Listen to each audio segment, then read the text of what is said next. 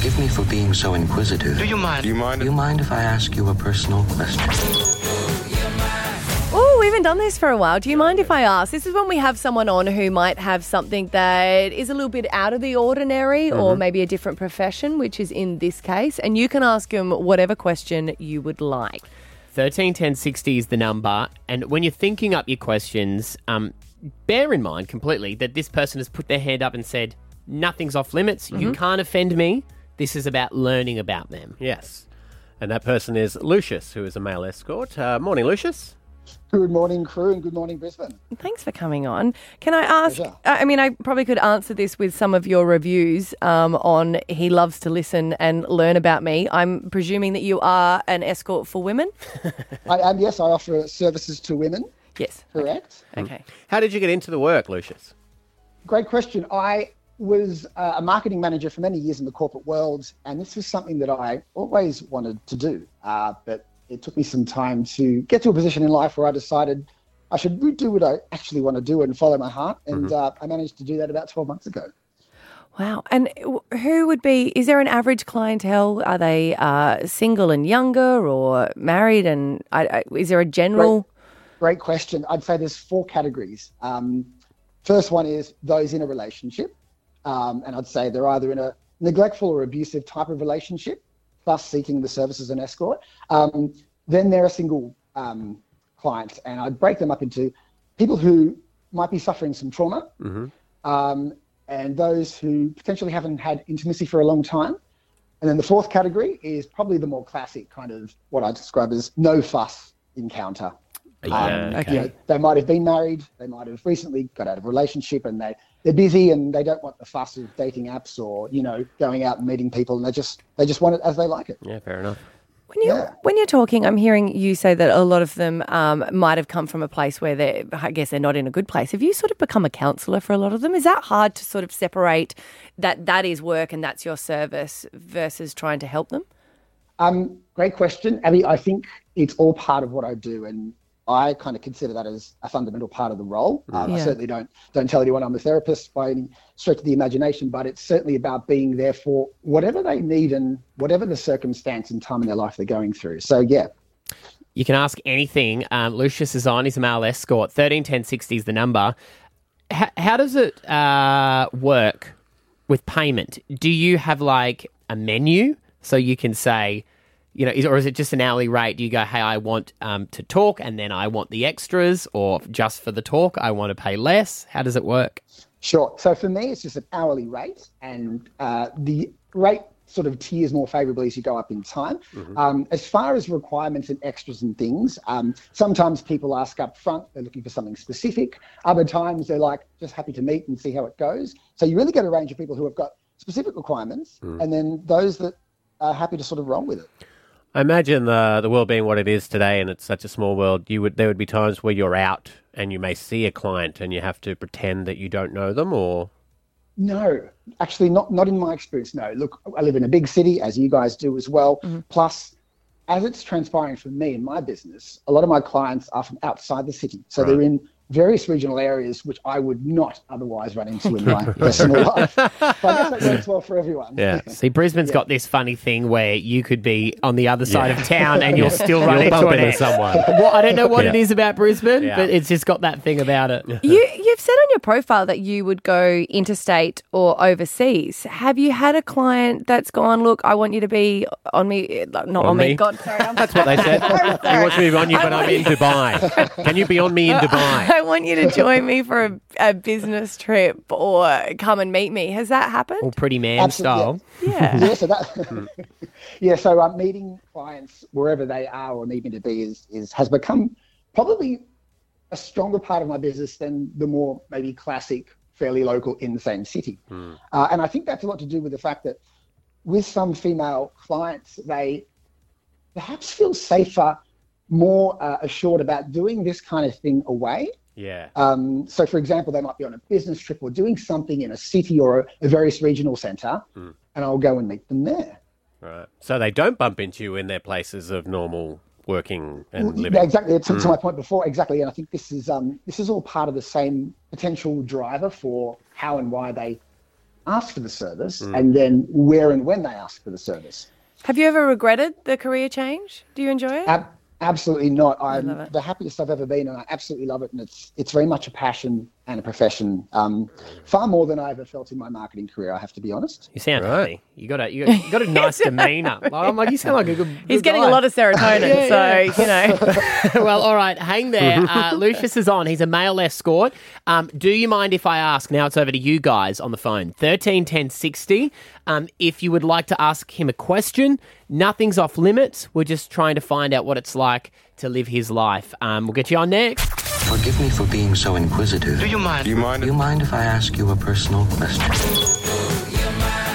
This is all about being brave and asking the questions that you would want to ask, but you go, I don't want to offend. Mm. Or, wait a minute, they're going to laugh at me. Nope, we're not laughing. This is a safe space just for this segment. Mm-hmm. Uh, do you mind if I ask? And today we have uh, Lucius on, who is a male escort. You there? Hello, Brisbane. Yes, I'm here. Okay. All right, we've got a bunch of people lined up to ask you questions. First one is Kylie in Heritage Park. Kylie, you're on with Lucius. What's your question? Good morning, and thank you for being open with us. I appreciate that. Um, my pleasure, my question, my question is, um, obviously you have to be fairly um, friendly and, um, I guess, extroverted to go on um, and have this kind of job. What happens... Um, if you are asked to be um, intimate on a date and you find no attractiveness whatsoever to the opposite sex? So, yeah, if, let's just say maybe someone might be even seventy or eighty and there's no attraction there at all. Yeah, no, that's a great question, Kylie. That's a really good question, and thank you for asking that one. Um, look, what I have found is, by virtue of the fact that a woman has reached out to me, means that she's had to sort of get past a whole lot of, you know, sort of traditional Aussie society barriers and stigmas and societal norms, and be really brave to do that. And what I've found is, by virtue, Kylie, of this situation and these barriers, everyone that's reached out is remarkable and attractive in some way, in one way, shape or form. Mm. Um, I'm also not somebody who bases attraction entirely on physicality. Mm-hmm. Um, and so in every sense, in every with every client, they're all incredibly interesting, incredibly insightful and attractive in their own way. And so I personally don't, haven't found that to be a problem. I right. guess you wouldn't go into this line of work if that was an issue for you. I, I, I would say not, yeah, yeah. exactly. If you, yeah. were, if you were very, very kind of specified in a, in a physicality or form of what you like, you, you probably would struggle. But um, luckily for me, the way I sort of base attraction, it works really well. So yeah, there would be some discretion at your disposal, though, where if you got there and you didn't, you know, maybe they were medically not fit, but you could say, no, we're not going to do that, or? Uh, not really. Look, even if they were medically not fit, that's, you know, they're a client and they have needs. I think whether you are fit or not fit, whether you have a disability or whatever you might be going through, mm. um, it's my role to make sure that I can take care of them and give them what they need and whatever that may be. Um, yeah. With your talking ability, I would say that some people just don't end up doing anything intimate anyway, really. Yeah. Like I'm saying, has that been that situation where people just need that connection? They just need to feel loved, and it might be touch, but it might not be progress even further. Absolutely, Abby. I think especially on the first instance, the first date when they may be suffering some trauma or intimacy-related, you know, um, challenges. Yeah. Um, and in the first date, it's, it's more about breaking the ice for them and getting them to feel comfortable. And, and it's up to them whether they want to take it further or not mm. in that sort of situation. All right, All let's right. Uh, go to Burpengary. Catherine's on with Lucius, the male escort. What is your question? Uh, hello, good morning. My question would be, um, how how do you get booked out? Like, do you find many bookings come your way? You don't hear much about a male escort, so I'm curious. Or like on T V ads and radio ads and stuff. Yeah. We'd be willing, Lucius, if you've got the money. I'm working up to it. Um, hey, Catherine, that's a great question. Um, so just simply speaking, um, I get uh, contact inquiries both through my own website, um, which is australia male escort dot com dot a u, uh, and also there's there's two um, what I would describe as pro- escort profile directories that I subscribe to, like many other both male and female and non-binary escorts do subscribe to as well. Mm. Uh, and so they come through and they're normally in written form, which I think, can't speak for all other escorts, but we generally tend to prefer written form because it gives us a chance to see what's come through and respond to them in a in a timely but also a constructive manner. Mm-hmm. Um, so that's how it comes through. So you'll either I think with many people, whether you're male or female searching for an escort, you'll generally be sort of Google search based initially. Uh, and then depending on where you are, your location and what you've typed into the search term, you'll either get some people's websites or directories. And that's kind of a combination of how people find me and, and other escorts, Catherine. Okay, great. There you go. We've got Hayley in Champside. What's your question for Lucius?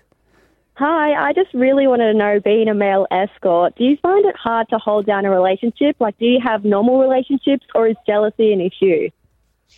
Hey, Hayley, that is a great question. Um, I'm not personally in a relationship, and I haven't been in a relationship since I've become a full-time escort. Um, as far as I can ascertain from where I am right now, I think it would be a challenge, absolutely. Um, But for now, personally, I'm really, really engrossed in my job and, and loving it and very passionate about it. So for now, I feel it's important that I give all of my energy to my clients, because I, I'm not yet experienced in regards to how it would be giving everything to a client or a number of clients and then someone at home. Mm, yeah. Um, so I think it would undoubtedly be challenging.